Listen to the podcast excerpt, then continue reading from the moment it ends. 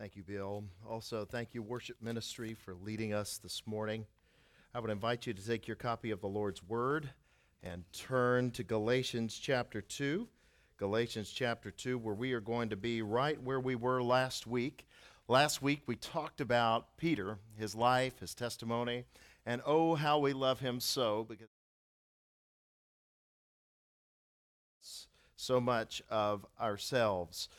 Today, we are going to actually deal with Peter's sin here.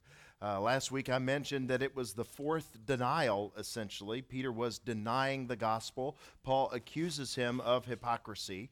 And we'll revisit a couple of those comments here in a second. But I want to jump immediately into the text right after here. I give you the title this morning.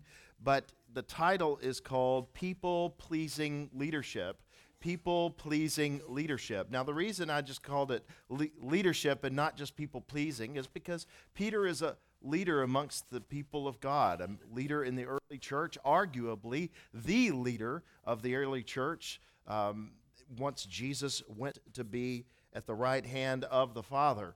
And he struggled with people pleasing, and we're going to see that here today. But it's not just leaders that struggle with people pleasing in the sense of church leaders. All of us struggle with people pleasing to some degree, and we're going to talk about that this morning. But if you have your copy of the Lord's Word, Galatians chapter 2 and verses 11 through 14.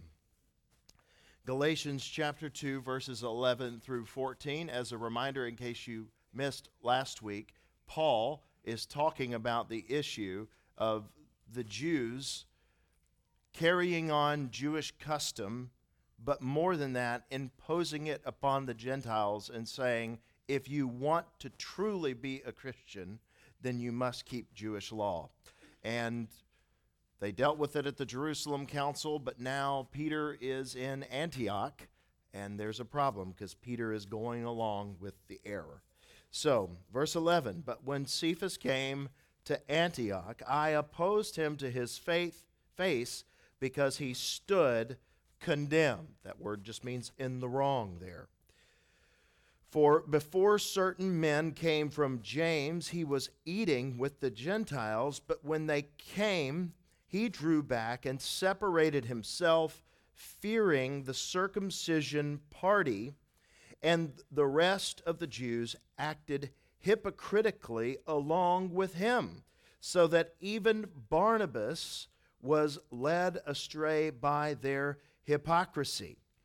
But when I saw their conduct was not in step with the truth of the gospel, I said to Cephas, again, that's Peter, before them all, if you, though a Jew, live like a Gentile and not like a Jew, how can you force the Gentiles to live like Jews? So the accusation here is hypocrisy.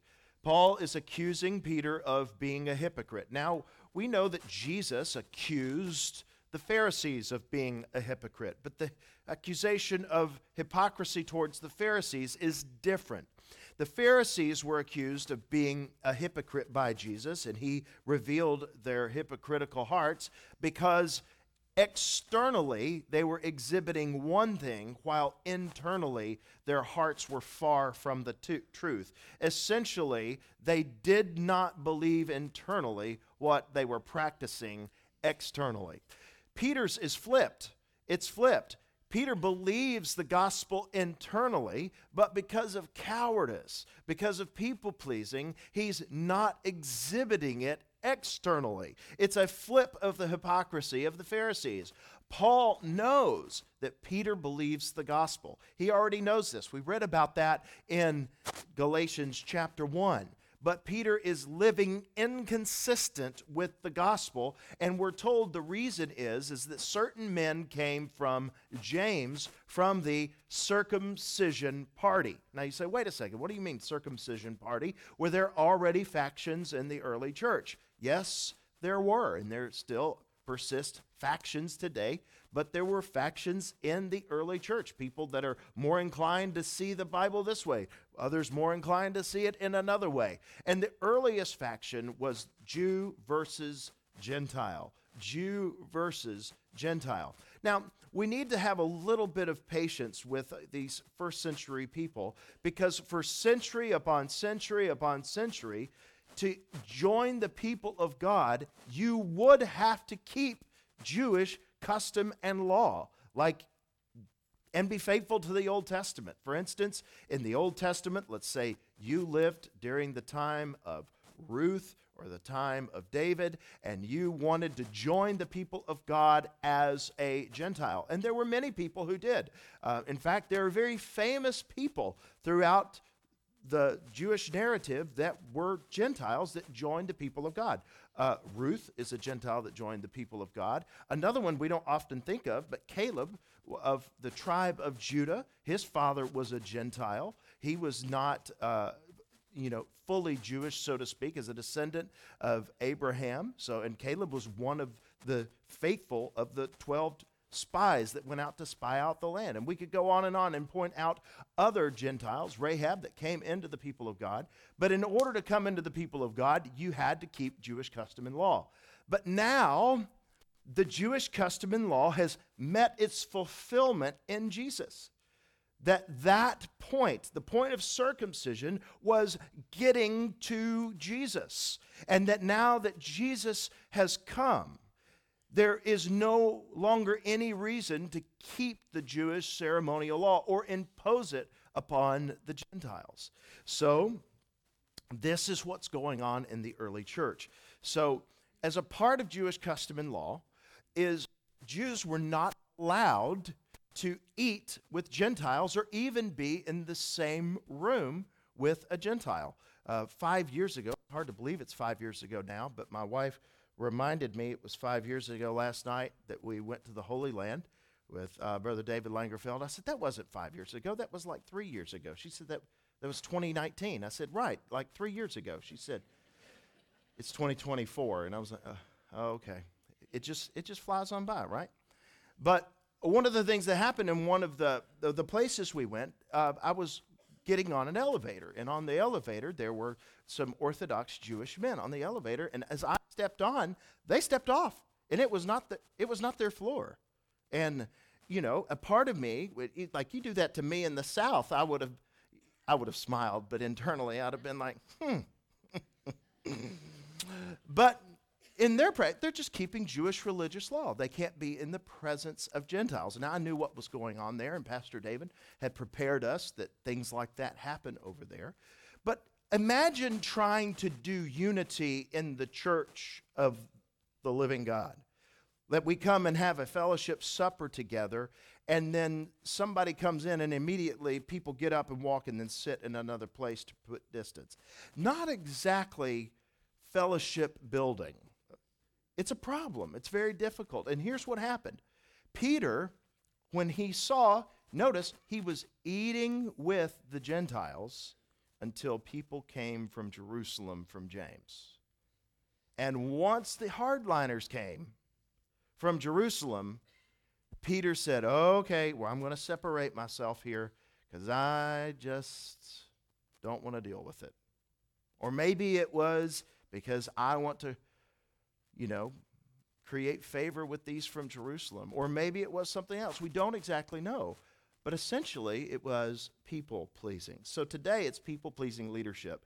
So I'm a leader. Um, I'm the, one of the leaders here at this church, and it is a temptation. I thought about calling this sermon Matt's Sin, but they put out the notes on Friday, and I didn't want y'all to get too excited uh, that I was going to give some kind of grand confession or something like that. But this is one, any leader, anyone who's been in leadership knows what this tension is like to be a people pleaser or a God pleaser. So the main statement is this people pleasing leadership is the shortcut to nowhere. People pleasing leadership is the shortcut to nowhere. And let me give you one more word. There is a word that's used in the Old Testament. We'll just wor- worry about its English form, but it's righteousness or to be righteous. What does that mean? What does the word righteous mean? The word righteous in Hebrew and in Greek carries with it this idea. When we hear it, we think of, oh, holiness, someone who is right with God. But there's aspects to righteousness in the word that's found in the Bible. It is being right with God on one side and also being right with others, being right with your fellow human beings. So when you talk about someone who is righteous, you're talking about someone who is seeking to not to just to be in right relationship with God, but also to be in right relationship with their neighbors. So, the idea of righteousness is not just God focused. It's because it's God focused that I also am going to exhibit a heart for my neighbors as well. So let me give you a few things here this morning. First is as a leader, people pleasing feels so right. As a leader, people pleasing feels so right. So a people pleasing leader does this leads in such a way that the leadership is pleasing those who are following. Now, you could say, I'm a people pleasing parent, or I'm a people pleasing spouse, or I'm a people pleasing church member, a people pleasing deacon. In my case, God forbid that I be a people pleasing pastor, but goodness, I know I, I struggle with it. And it's not just me. I talk to my good friend Nathan Van Horn this week, and I just read my outline to him. And he just and I that's when it was still called Matt's sin. and he said, "You tell him it's Nathan's sin too." It's hard when it comes to people pleasing because as a leader, people pleasing feels so right. Here it is. Peter is a minister of the gospel and he is also trying to manage this entrusted gift that the Lord Jesus has entrusted the apostles to take this good news to the entire world. And part of it is, as we know, the good news is always just a little bit better when people are getting along. So, you know what? I'll eat with the Gentiles because I know the gospel is true. But you know what? These hardliners and traditionalists that have come up from Jerusalem, I'll just tell them what they want to hear when they get here. And I'll be able to thread this needle. As a leader, People pleasing feels no right for a couple, so right for a couple of reasons. First, it makes people happy. People pleasing leadership is very tempting because it makes people happy. And people like being happy. And then also, as a leader, you like making people happy because people say, You're so wonderful. And you go, Oh, that feels so good. But also, people pleasing leadership also it provides a false peace and a false fulfillment. See, people pleasing leadership exactly sidesteps the issue at hand in order to maintain peace. This is what Peter is doing. I want you to think about something. Who in the early church was in better position to deal with this issue with the Jewish believers? about being okay with doing church with the Gentiles? Paul, the apostle to the Gentiles, or Peter, the apostle to the Jews? The answer is Peter, the apostle to the Jews. He was in best position to deal with this, but rather than stirring it up or something like that, he just sidestepped the issue. It provides a false peace and a false fulfillment. You can imagine. So we're at fellowship supper here in Antioch. Peter's been eating with the Jews, and now, again, these hardliners from Jerusalem come in, and then you start to hear the rumbling, and you start to hear, uh, oh, I don't want to be around them. And Peter just, I'll, I'll, I'll, I'll just go sit with them. But then Barnabas goes, and then the other Jews go, and then before you know it, You've got a Jewish side of the church, and then you've got a Gentile side of the church. Nobody's fighting, everybody's getting along, but there's no unity because the church has become divided. Because Peter, in this moment, was more concerned with pleasing people than he was pleasing the Lord. It provided a peace. Everybody's getting along. Yes, but the church of God has become divided. See, as a leader, people pleasing leadership feels so right because it makes people happy. It provides a false peace and a false fulfillment. And also, people pleasing leadership works. It absolutely works. If you want to succeed, you've got to learn how to please people, right?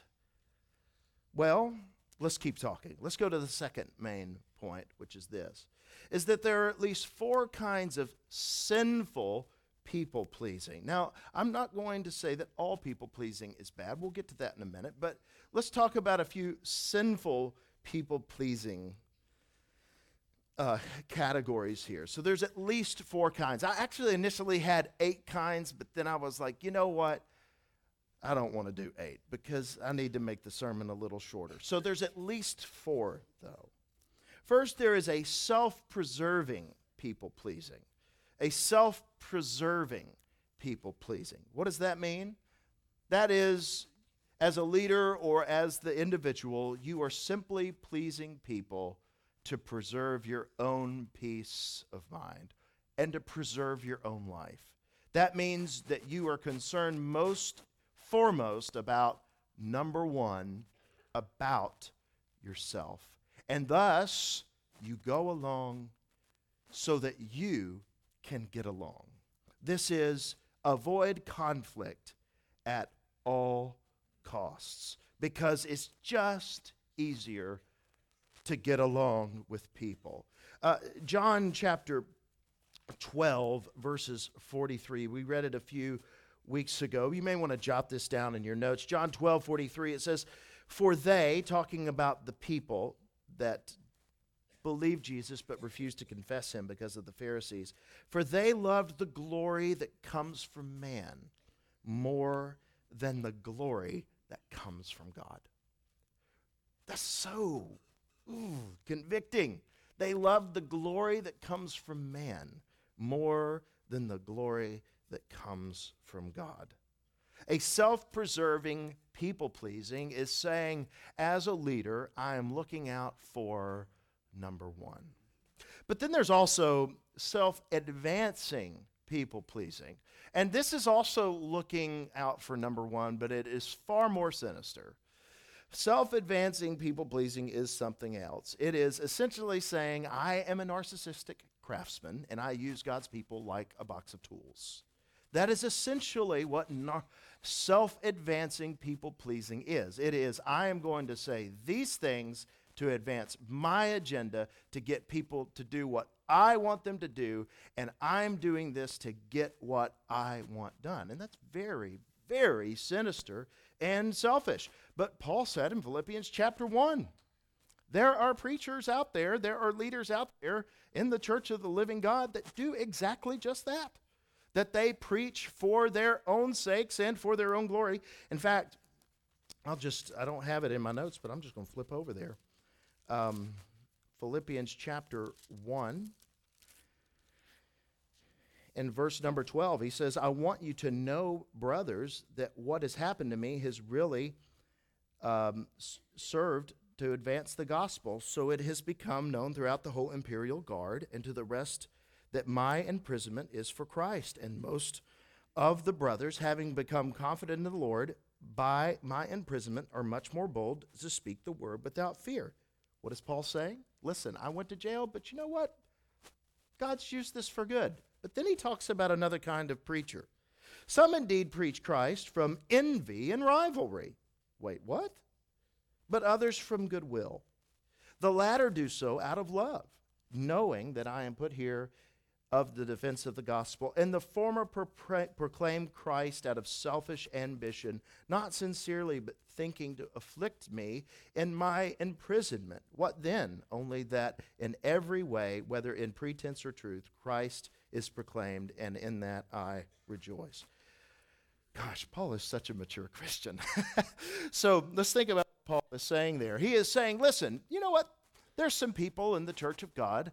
There are some people that they literally do ministry and they do the work of the gospel just to promote themselves and their own agenda. And they use the people of God as an avenue for their own personal success. Paul is saying, don't be like that person. But what's interesting here to me is this he doesn't say, seek to shut such people down.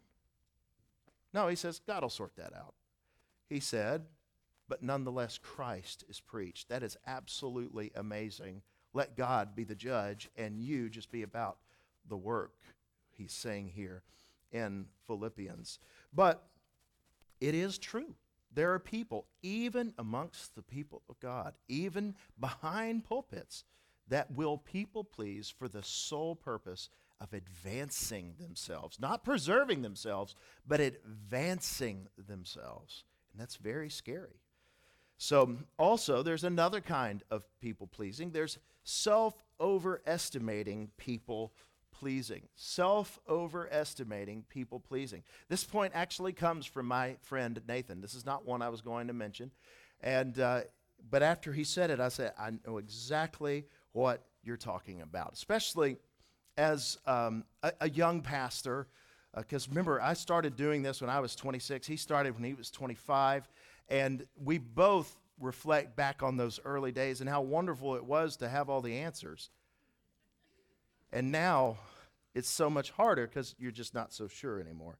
But during those days, everything was so simple and so clear because we kind of, at least in our own minds, uh, knew everything.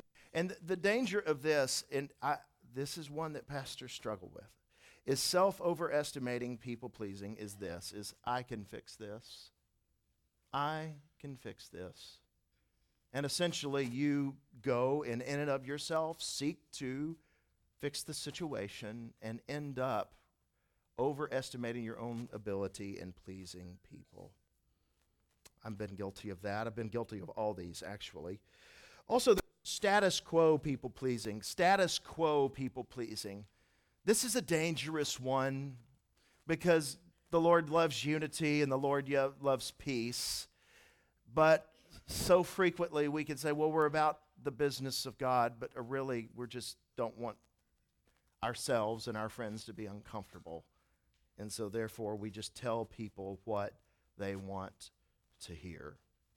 And that can be a problem. By the way, people pleasing is dangerous, it's sin. Paul confronted Peter because he stood condemned, meaning Peter was in the wrong. Peter needed to repent towards God because Peter had created an idol out of pleasing people rather than pleasing God. It was a real problem. So let's go to the next thing. Is now I do know, because I know you might be thinking, wait a second, so we're just not supposed to please people at all? Like we're just supposed to just speak the truth at all times? We're just supposed to just put it out there raw? Well, no. Some leaders, I will acknowledge this, don't struggle at all with people pleasing. They don't struggle with it at all. And let me tell you about those leaders. They hurt people. They hurt people because literally they don't care. They do not care about the people of God. And they think that leadership and ministry is simply the ministry of truth. Forgetting that Jesus was not just a prophet, but he was prophet, priest, and king. And as a pastor, you are to be the under shepherd of the Lord Jesus, but to exhibit not just the ministry of truth, but of the ministry of mercy as Jesus is a priest, and also the ministry of leadership as Jesus is a king. None, none of us as a pastor and leader is going to do that perfectly, and thank God that I'm not the only leader here. But the point is, is that if you think the ministry is only the ministry of truth, you won't be a people pleaser, but you won't be a God pleaser either. Because when you look at the ministry of Jesus, Jesus handled the people so gently. Yes, he ministered the truth, but it was in so much love and compassion and patience.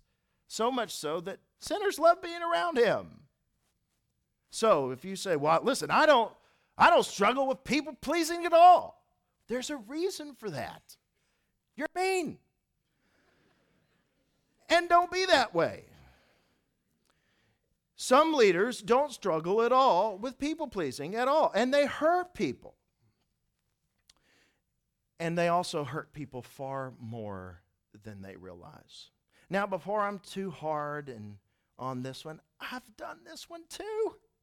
Oh, I've done this one too, thinking, oh, I just had a word. And listen, if the people would just listen to what I have to say, then we could have church. If I get these people out of the way, we could have revival. Yeah. Now, being in the ministry, I realize that God has allowed me to be amongst you, not for me to use my ministry to save you, but rather I think for God to use your ministry to save me. Because, friends, we all have great need for Jesus. There is a danger in people pleasing. You can go too far to the right, so to speak, or too far to the left. So, what's the solution? What's the alternative to people pleasing? Because listen, we know we live in an age, 1 Timothy 4 3, we were told in the last days, explicitly in the last days, that people will gather for themselves teachers to tickle their ears because they won't put up with sound doctrine. People pleasing is a very, very serious problem. But the solution to people pleasing is to answer people please the answer to people pleasing is the compassion of Jesus. It's Jesus.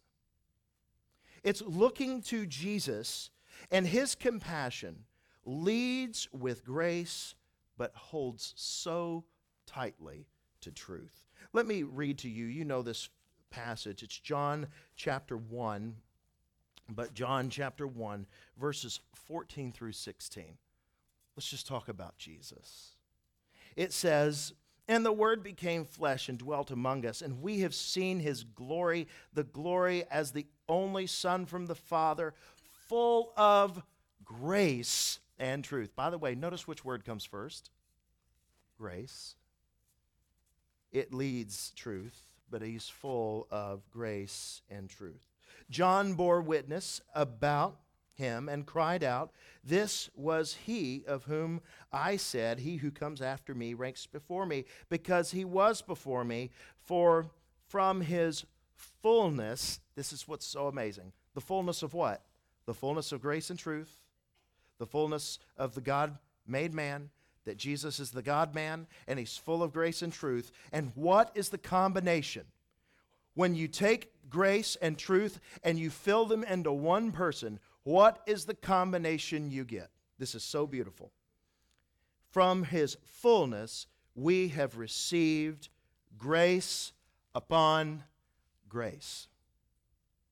The perfect combination of people pleasing and God pleasing is Jesus. Jesus cared about people. He looked at the masses and was moved to compassion. Jesus cared about his disciples. One of the most tender verses in all the New Testament is what Peter says in his letter. 1 Peter 5, verse number 7.